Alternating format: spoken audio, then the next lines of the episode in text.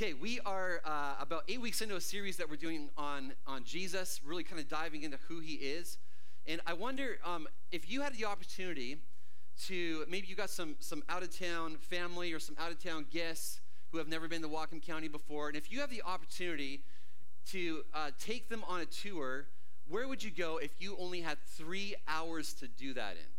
You've got all of Whatcom County, you've got three hours, they want to see what there is to see. What are you going to be doing in that three hours? Maybe somebody's going to go, okay, I'm going to actually take them to the water, we're going to go to Cherry Point, then we're going to head on over to Marine Park, and and and and uh, we're going to go down to, to Boulevard and just kind of see the, the water. Someone else might be going, okay, no, we, if I only got three hours, we are heading up to Mount Baker, and we're just going to like drink in the North Cascades and, and show them all the beauty. Maybe somebody else is going, okay, what I'm going to do is I'm going to take them to all my favorite spots to eat. We're going to Anthony's for half an hour. Then we're going to head over to Deanna's. Then we're, then we're going to kind of wrap things up by some Lafines and some Edeline ice cream. You know, Chihuahuas, all your favorite places to eat. Maybe somebody else is going, no, we're actually going to go to all the finest coffee shops. We're going to hit coffee shops and breweries and do all that, that kind of stuff together. Maybe somebody else is going, no, what I'm going to do, I'm not going to go to a place. I'm not going to go to a building or a, a beach or a park. I'm actually going to take them to just see all my favorite people in Whatcom County. We're just going to knock on some doors. But what are you going to do? You got three hours. And one of the things that you realize very quickly, if you go, I only got three hours to give them a tour of Whatcom County, you realize very quickly that is not going to be enough time to give them even a, the, the the faintest hint of what Whatcom County is like. It's so vast, it's so multifaceted, there's just so much to see here in Whatcom County. While doing a sermon series on Jesus is actually kind of the same idea. He is so vast, there is so much to him that you could spend um, the whole time uh, in, a, in, a, in a series you could, just talking about his love, and you would barely scratch the surface on his love. You could spend your time talking about his grace or his forgiveness or about how he just calms any storm that, that you might have in your life. You could talk about how he's so faithful, how he's so strong, anything, but you're you're barely going to scratch the surface on who Jesus is. Um, the Apostle Paul actually wrote, uh, or the Apostle John, sorry, he wrote um, in his book about Jesus' life um, just how You, you can see how keenly aware he is after being with Jesus for three years, just how one book is, is not going to be nearly enough space, time to recap the life of Jesus. In fact, he said these words. He said, Jesus did many other things as well. This is the very last verse in the book of John. If every one of them were written down, I suppose that even the whole world would not have room for the books that could be written. And we're trying to keep this to a twelve-week series. It's been a little bit of a, of a challenge. But I got to tell you, so what, I, what I've been really praying as we've gone into this series, more than anything, is, is that um, as a result of this time that we're really looking at Jesus' life, that you would you would just discover, uh, uh, discover Jesus in a whole new way. And that as a result of that, you, you just wouldn't be satisfied simply walking away from our weekend experience, just having some new information about Jesus, but that you would be going, okay, I really want to know this Jesus more. I really want to follow him more. And I, I want to I want to spend time with him. I want to dive into him and just, just know who this, this man really is and what his ways look like. Because, you know, at the end of the day, um, everything that we do here on a Sunday morning, in fact, everything that we do as a church, it is all about pointing people to Jesus. It is about really creating a platform, whether that be through uh, what we do on a Sunday morning, whether that be through a couples night out, whether that be through a barbecue, whether that be through a women's retreat, a men's breakfast. It is all about creating a platform through which people will hopefully eventually discover just the glorious beauty and wonder and majesty Of, of Jesus and who he is. Because, you know, it's as you know him more that you're going to find your life being changed. You know, so often in church, I think we we have this idea that that it's it's about coming here on a Sunday morning and maybe I'll I'll hear a good idea or I'll hear a good tip for a better life. And then as I go out and implement that and try really hard to implement that change, um, I'll become a better person, a more successful person, whatever you might have. But really, at the end of the day, change comes as we encounter Jesus, not just on a Sunday, but as we encounter Jesus in the daily routines and the daily rhythms of our lives. That's where change happens. And uh, I love how Jesus put it. He said in John fifteen, he said, if you remain in me and I in you, what's going to happen? You will bear much fruit. So I just pray that you discover Jesus through this, whether you are here as a, maybe you're a, uh, an elementary age child, or you're a teenager, or you're someone who's been around church for, for decades. I pray that you just discover Jesus and go, okay, I want to remain in him. There's something about this guy that, that I want to know.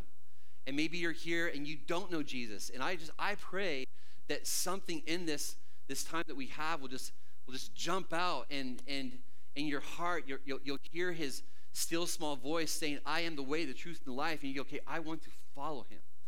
I want to follow him. Um, it's very common, even for people who have grown up in the church, to have a misguided understanding of who Jesus is.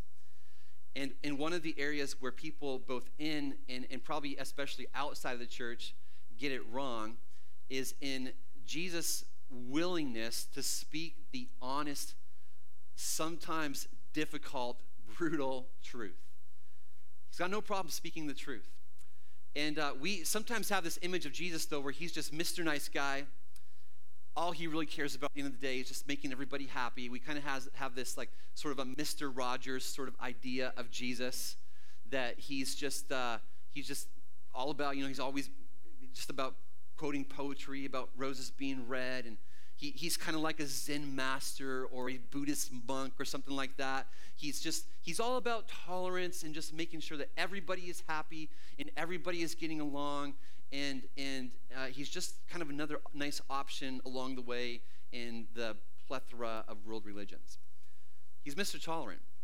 And we think that it doesn't really matter how we live our lives. It doesn't matter what you believe. As long as you feel good, feel com- comfortable, as long as you're happy, he's happy. And he's not going to say or do anything to rock the boat. He's just going to kind of let you live your life however you want, because he's Mister Tolerant. He's just a, a, a nice guy. Um, a guy that I've quoted a lot in this series, Philip Yancey, he writes some just powerful stuff on Jesus, but he he once asked the question, how would telling people to be nice to one another get a man crucified?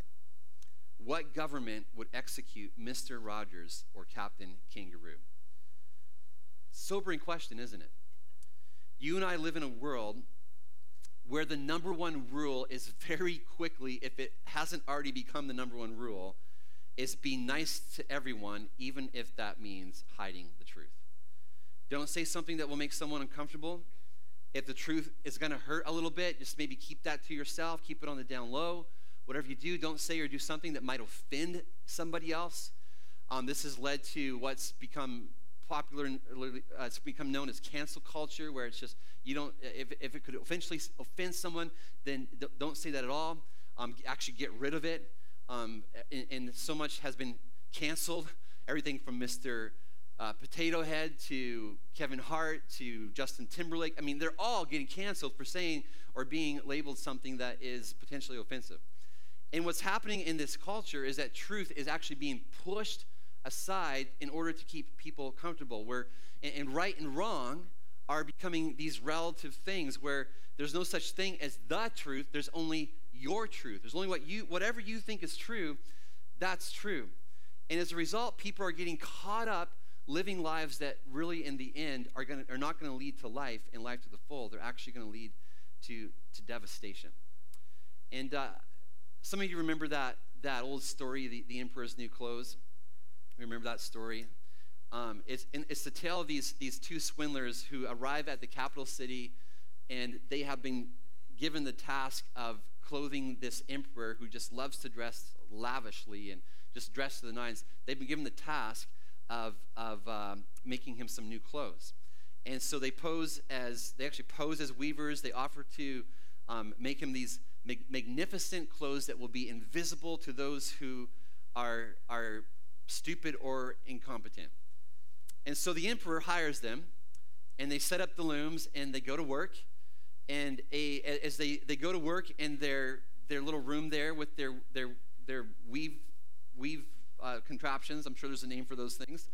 But as they go to work weaving these new clothes, um, people are stopping in to check on things, and they, they see that the looms are actually looms. That's the word. The looms are, are actually empty. There's nothing on the, on them whatsoever. But because people don't want to look silly or or or foolish or stupid, they don't say anything. They just they just kind of congratulate the, the weavers on the, the job that they're doing, and and finally the weavers report that the emperor's suit is finished. And they they uh, you remember the, the story from the storybook? They actually kind of mime that they're putting the, the clothes, these invisible clothes, on the emperor and get him all dressed up and and everything, and and then he sets off this emperor on a procession before the whole city. And the townsfolk are all on the side looking at the emperor, aghast that he has no clothes on, but they do not want to say anything. They don't want to speak the truth that's going on in this situation because they don't want to be just appear silly or, or out to lunch or offensive. They don't want to upset the king. And then finally what happens? A child blurts out that the emperor is wearing no clothes, and he is parading down the street buck naked in front of the entire city. It's such a great story. Such a great story. But, you know, when it comes to foolish thinking, destructive living, lies, deception, charades, pretense, whatever you want to call it, Jesus is like the little child in the story of the emperor's new clothes. He does not sit by and merely tolerate wrong, destructive living and thinking. He calls it out because, as we're going to see in this, this, this time together this morning, he calls it out because he loves us too much. He loves us too much to let us live our lives in a way that's actually going to bring devastation and destruction to our own lives. And today we're going to spend most of our time in Luke chapter eleven. So if you've got a Bible or a Bible app, um, I'd love to have you come and follow along with me. We're going to be starting in Luke eleven thirty-seven. But in this this this uh, story that we're going to read this morning, Jesus says some of the most offensive things that you've ever heard a religious teacher say. This story will tear down any ideas that you might have of Jesus just being nothing but a Mister Rogers type character. Um, we're going to see today that to Jesus, nothing matters more than the truth. Nothing matters more to him than people walking and living in the truth. And, and if he has to bring out the wrecking ball of offense to expose the lies and the deception, he will, he will not hesitate to do so because he loves us too much to be quiet. And in this story we're going to read, Jesus has, he's just finished preaching, and he's probably tired. He's probably a little hungry. And so the Bible says that when he finished that talk, a Pharisee asked him to dinner. This is a very kind thing for this man to do. Um, as as uh, it's it's true today, it was true back then, to have somebody into your home is actually a tremendous honor. To have someone step over that threshold into your like your space, it's always an honor. But even more so back in this day, where it was just such a big deal, hospitality. Um, it was just a huge honor to have somebody in your home. It was like you were saying to that person, we are welcoming you, welcoming you in as family. And so Jesus is invited into this man's house, but it's not just anybody's house. This is a Pharisee. And a Pharisee back in that day was one of the, the top leaders, a religious leader in that culture, and uh, just a prominent, important person. It would be the same thing as if you had been invited over to the mayor's house for dinner, Or, or pick anyone well-known or respected in this community, maybe your, your high school principal, Jake Locker, but you, you've been invited into somebody's house in our community who's very well-known, very respected. In fact, in order to really capture what's going on here in this story with Jesus, imagine that you're not just invited into the home of a prominent leader in our community, but as you're invited into that home, you get there and you notice that every prominent leader in our city is, is there. So it's it's not just, just the mayor, it's it's all the, the council, it's it's not just the, a, a, a principal, it's all the principals and the school district staff. I mean, there, it's it's not just one pastor, it's all, I mean, there's lots of leaders here at this this this meeting. Police chief, fire chief, they're they're all there. and and you're the guest of honor. So you got that picture? You got that picture in your head? Now, for most people in that situation, they're going to be pretty intimidated walking into that room as the guest of honor. Probably a little nervous. Um, you wouldn't want to speak out. You wouldn't want to say anything wrong. Uh, you try as hard as possible to avoid any kind of embarrassing social faux pas. You're, you're going to give everyone a nice, firm handshake. You're going to give everybody a warm smile. You're going to graciously uh, just say hi to, to everybody. You know, you're gonna, at dinner time, you're going to keep your elbows off the table. If I'm in that situation, I am going to be constantly re- trying to remind myself, Rich, small bites only, because I get in a situation, and if I'm nervous at all, I just I look like a chipmunk. I just start cramming food into my house, my mouth, and it, it, it looks it looks really uh, bad. And Jesus, though, here he is. He's been invited for dinner to a prominent leader's house, and all the prominent leaders of that community are present. And then the Bible says, it says, he entered his house, the house of the Pharisee, and Jesus sat right down at the table. And as he does this, small gasps begin to kind of ripple through the room. Kind of like when the pastor starts using inappropriate language from the stage and doesn't know it. Go back two weeks, listen to the sermon if you're wondering what I'm talking about. Um, apparently some words in America mean different than what they mean in Canada. But um, he sits down in small gap room. Jesus has just done something that he is not supposed to do. And what has been his big mistake? Well, the Bible says the Pharisee was shocked and somewhat offended when he saw that Jesus didn't wash up before the meal. Jesus did not go over to the, the, the wash basin and grab some water and whatever they used back in those days to clean his hands. He just went and sat down. And I know what you're thinking. Really, that's it? Like, the Pharisee was shocked and offended that Jesus did not wash up before the meal? What What is that all about? I haven't washed my hands before dinner in years. Like, no, hopefully you're not in that place. But you're going, what's the big deal? Well, to the Pharisees, it was actually a very big deal when someone didn't wash up before the meal. It had been It had been a part of their culture and custom for centuries. So this isn't like just one Pharisee. This was his culture and his custom. No, this was the culture and custom of the whole group of Pharisees, that group of religious leaders for centuries, that had actually not just been what they did, but it had kind of infiltrated infiltrated out to the rest of the culture. You used to not show up to somebody's house, let alone a prominent leader's house, without first washing up. And so surely when Jesus realizes what he's done and he he hears the gasps around the room, he goes, oh, I forgot to wash my hands. And he may, may, he's going to surely scramble over to the wash basin and give his hands a quick wash and then head, head back to his seat so he doesn't offend anybody. Surely he's going to do that, right? No. He's, he's, he's going to actually let loose and say some things that if any of us had been that Pharisee, we would have been deeply offended. The Bible goes on to say, but the master said to him, I know you Pharisees burnish the surface of your cups and plates so they sparkle in the sun, but I also know your insides are maggoty with greed and secret evil. Stupid Pharisees, didn't the one who made the outside also make the inside? Other translations have foolish Pharisees. Turn both your pockets and your hearts inside out and give generously to the poor, then your lives will be clean, not just your dishes and your hands. Ouch. You know, if, if you're one of the disciples in that room, you're like cringing in that moment. Like, what is Jesus doing?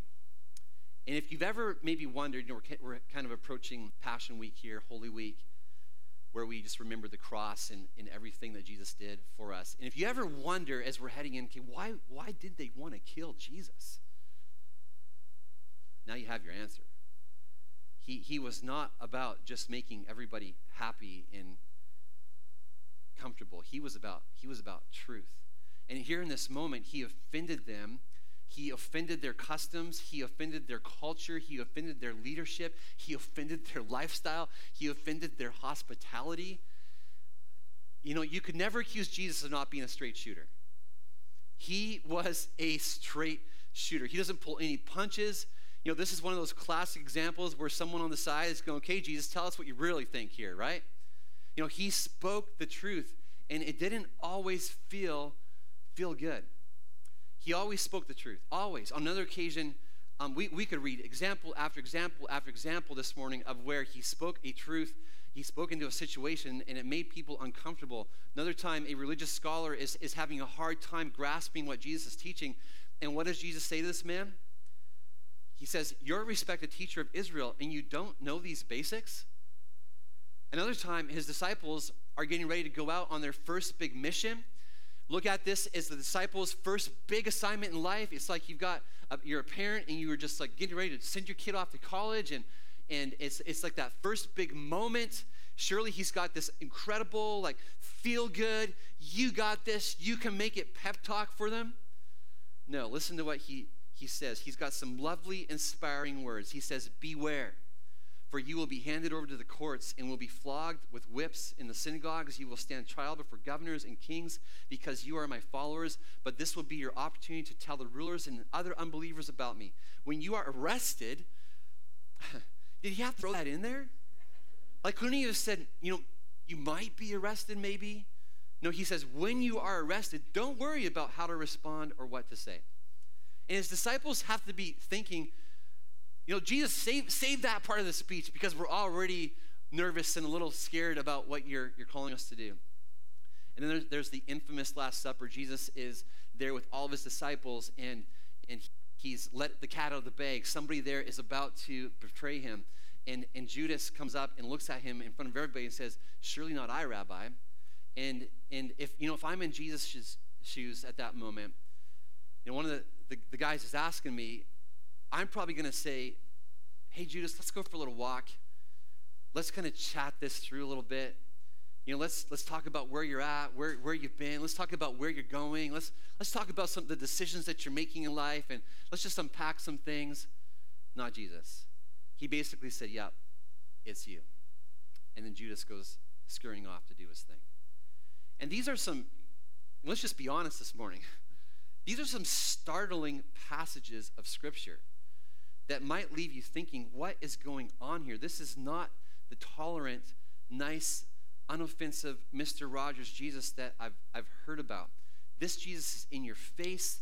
This Jesus does not pull any punches. In fact, he doesn't seem to be that loving.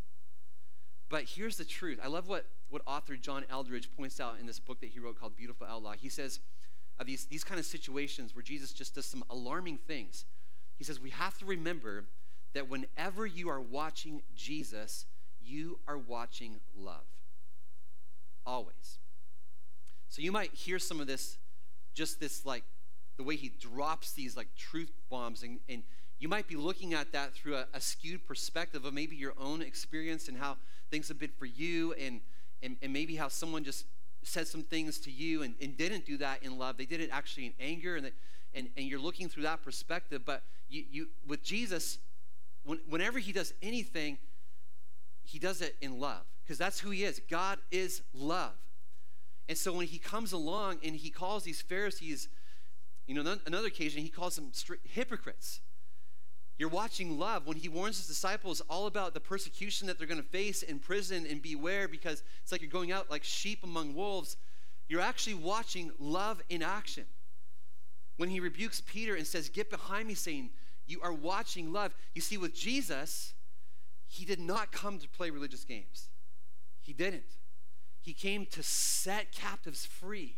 He came to break us free out of our worldly stupor, our worldly mindset that keeps us captive, that keeps us walking in brokenness, that keeps us on that road to destruction. And although it might make us uncomfortable, sometimes the uncomfortable truth is exactly what we need to get on the path of life. Sometimes that's what we, what we need. You know, it, can you imagine if you went to the doctors to see what's been bothering you, and, and you find out that you've got you've got some kind of serious sickness that if you don't address it right now, you're you're you're going to be in a really bad spot. In fact, you won't live. Can you imagine you do that and you go in there and the doctor just decides, you know what, that's going to be a, that's going to upset them. That's going to be hard for them to hear. So I'm just going to keep that to myself. That would not be loving at all, would it?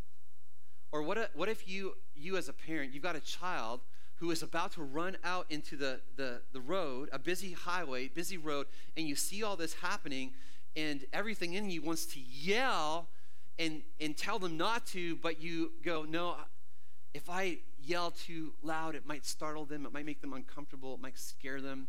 I'm just going to keep quiet. You would never do that. You'd be crazy if you did. You go, I'm going to actually yell as loud as I can and tell them to stop so they don't run into that highway and get really, really hurt.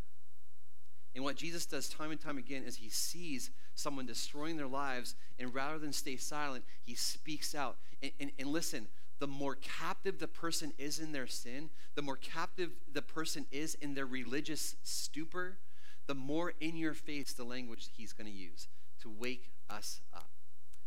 And so to the woman who's been caught in adultery, and she's just broken, and she's in this place where she's on, the, the, the, the people are getting ready to stone her. Jesus comes along, and he just shows her incredible grace, incredible kindness. He he has a gentle, a gentle, I don't condemn you, but go and sin no more. But then to the religious leaders who are hardened, I mean, they're hardened in their sin, and they're hardened in their pride, and they've been hardened for not just years, but for decades and centuries. And Jesus, who is who is God in the flesh, God who is love, he sees this, and it's like he grabs a bullhorn, and, and he says, you fools, you're whitewashed tombs, and you don't even know it. You don't even know it. You know, we tend to, to not be like Jesus when it comes to speaking the truth, right? You know, we tend to just kind of beat around the bush, and by the time we finally get to what it is that we really feel like that person needs to hear, um, we've just been beating around the bush so long that when we finally say it, or or don't say it, or we brush off all the edges or whatever, they're left wondering what it is we're really trying to say at all. Or maybe we take to social media and and and and like that that that middle schooler or high schooler, we, we break up rather than face to face. It's just so much easier to do it over text, right? Text is so much easier. Or or worst of all, we just don't say anything at all. We see someone that We, we love and we care about, and we, we just see how they are ruining their lives, and we go, no, if I just speak up, it's going to be it's going to be too hard hard on them. It'll upset them. And so we take the easy way out, which in the end is actually the unloving way out. And, and why do we take the easy way out? Well, it's actually really simple. It's because being honest and truthful, it comes with a cost. It comes with a cost, doesn't it? We read in, in the Gospels how John the Baptist, he spoke the truth to Herod, one of the, like the, the the the the king of that area. He spoke the truth, and what did it cost him? It cost him his head. And Jesus, what did it cost him? It it ended up costing him his life. He died on a cross. It takes incredible courage to be honest and truthful with people, to risk offending them for the sake of truth. Now, I just got to pop this in here. This morning, there is a world of difference between being offensive and saying something that might offend somebody. There's a world of difference between being offensive and saying something that might offend somebody. Jesus wasn't offensive. He didn't just go around running his mouth off because he was angry and mad and he had nothing better to do with his time, and he just loved coming along and just telling people how it is. And no, that wasn't him at all. There's a difference between being offensive and saying something that might offend. And Jesus did offend. In fact, the Bible even calls him a stone of stumbling and a rock of what? A rock of, of offense. He sees us heading down that path that is going to end in hurt, and it's going to end in captivity, and he steps in to lead us off that path. Other times he steps in and he simply knocks us off that path. And I'm sure some of us here this morning, if we were to look back on our journey and just how how we were lost in sin, and maybe you were going down a road and it, it was leading to the devastation, destruction. Your lifestyle was just, the, the choices that you were making, the, the, the way that you were living, It was just, it, it was killing you. And somehow God stepped in. He came along and and and he led you back onto the path that leads to life. You know, there's there's an old adage that says when it comes to Jesus, he comforts the afflicted and he afflicts the comfortable. He comforts the afflicted and he afflicts the comfortable. He he offends with the truth if it's going to be what takes if it's going to be what takes is required to get us back on the path that leads to life. And, and what motivates him to do this is that he loves us and he cares too much to be passive and to do nothing. He knows that our sin and our destructive habits, these things that we do that keep us from living the life that he called us to live, that keep us from fulfilling our purpose, uh, he knows that it will hurt us, and because he loves us, he acts, he speaks. Not because he's mean, not because he's irritated, it's because he's a God of compassion. He wants us to experience life and wholeness and freedom and healing and blessing. So he speaks out and he breaks the silence because silence because he loves. It's really fascinating to, to read through the scripture and to actually see how many of these Pharisees that Jesus just called out. There's a lot of them that actually ended up following Jesus and laying down their lives to follow to follow him. You know, there's, there's Nicodemus and the transformation that, that he had. People who, there, there's Paul and the radical transformation that Paul had because Jesus comes along and he speaks the truth in love. Come in. You know, one of the ways that he speaks the truth the most is through us. Listen to what, what Paul writes in Ephesians chapter four. In Ephesians chapter four, is, is this, this book is just this well-known verse about the church, and this chapter about the church, and and it's this chapter about how the church builds itself up and becomes more and more like Jesus, and and and how we as a church family, we have one another, um, not just to celebrate life with, not just to, to to grow together with, but we have one another to actually be there for us, to be there for each other. And And if you see a, a, a person who's part of the family, who's going down a wrong path, that's doing something that's going to cause um, devastation, you got people in your life who are hopefully there to help you see that, to help you see that. And in the book of Ephesians, Paul says, he says, then we will no longer be immature like children. We won't be tossed and blown about by every wind of new te- teaching. We will not be influenced when people try to trick us with lies so clever they sound like the truth. Instead, we will speak the truth, and here's the, the key two words. We will speak the truth in love, growing in every way more and more like Christ. No longer immature, no longer living li- life our own way, but God's way, no longer taking the path that leads to destruction, but instead we're we're walking the, the narrow road that leads to life, no longer blown here and there by every teaching, every new every new idea, every new philosophy, every new ideology that comes along. No, we will we'll be anchored instead in Jesus and anchored in the authority of God's word. And what's the big way that this happens? When you and I are like Jesus and we speak the truth in love. We don't just speak the truth. We speak the truth in love. It's been said that truth without love is brutality, but love without truth is hypocrisy. Because how can you truly love someone if you hide the truth from them?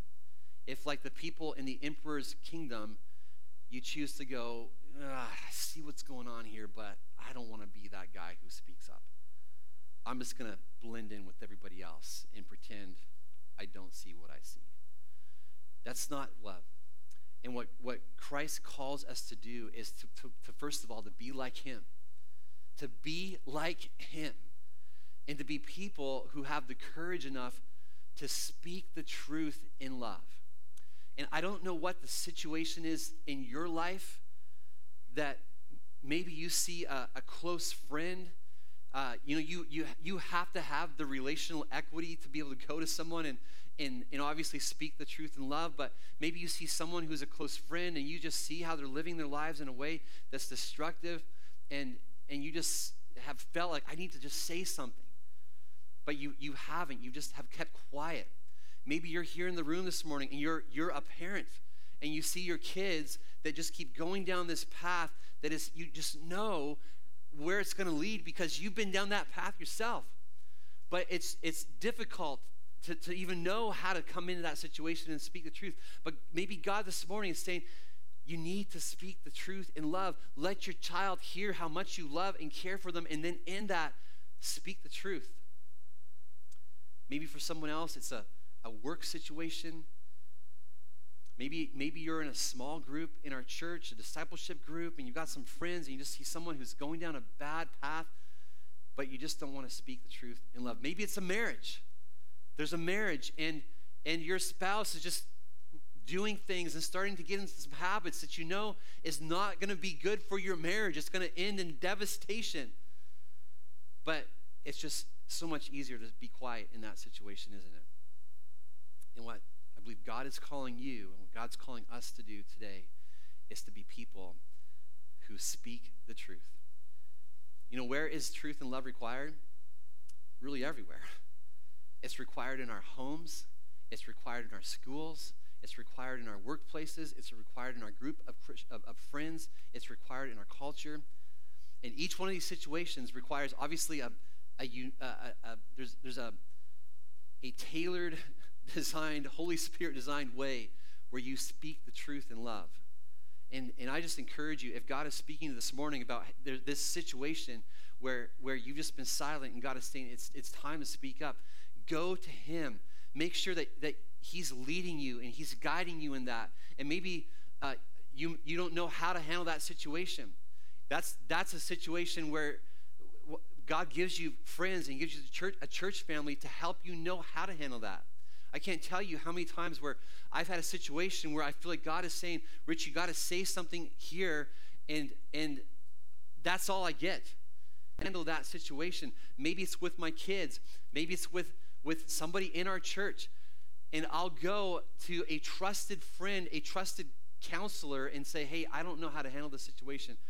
What what what's what's some counsel that you can give me? You'll you'll find yourself in those situations, but let's be people of truth. Let's be people that that don't just care about truth, that don't just live out the truth, but let's be people that love enough.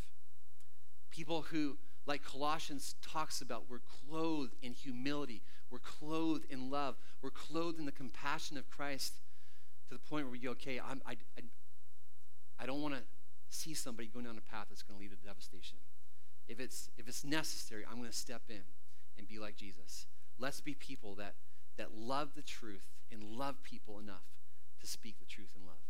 Would you pray with me this morning? Heavenly Father, God, I thank you for your word. Jesus, I thank you for the example that you set for us. And God, I feel like on this topic this morning, there's just there's so much more that we could say. There's so much more we could say about how to wisely speak the truth and what situations to speak out in, what kind of situations that probably are best to actually stay silent in. God, there's so much nuance to speaking the truth in love in, in, in each situation. So God, I'm just going to ask that your Holy Spirit would lead us. God, for that person in the room today or that person watching online who, as, as God, I've been sharing this morning, there's just different situations that are popping to mind where they've been quiet. God, they know that person is living in a, a lie. God, they've wanted to say something. They felt like your Spirit is leading them to say something, but they just haven't spoken up, maybe because they don't know what to say. God, I don't know the reason, but God, I just want to pray that, Jesus, your Holy Spirit would lead them. Lead them. God, give them the courage, give them the strength, give them the wisdom to, to, to speak, speak up and to say what needs to be said, God, in that situation. And Father, I, I pray, Lord, also for us as a church. And God, we are, God, it's no secret that we're living in a world, in a culture that is, is very, very quickly moving away from the truth of your word. Very quickly moving into a, a, a place where truth is completely relative. It's, it's completely left up to whatever you think truth should or should, shouldn't be. And so, Lord, I want to pray for us as a church that, God, you would give us wisdom, that, God, you give us your help, God, in being people of truth, God, here in this this culture that we find ourselves in, God, here in this cultural moment, God, that we live in. God, help us to be people of truth. God, I think of the students, God, that are here in this room, God, who, God, walk the halls of their schools, God, each day and hear things and see things, and, and, and God, the, the truth of your word is just left in the dust as the, the worldly way is just what's propped up. God, I pray that, Jesus, you give them your confidence. God, I pray that you give them your wisdom.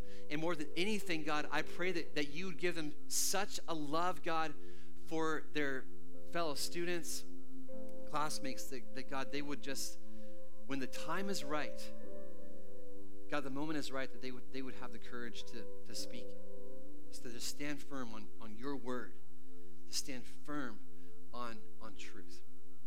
And so help us, I pray. Help us, I pray. Jesus, to be people that, like you, we we speak the truth in love, God, so that we can grow in every way more and more like you. We pray all these things in your name, Jesus.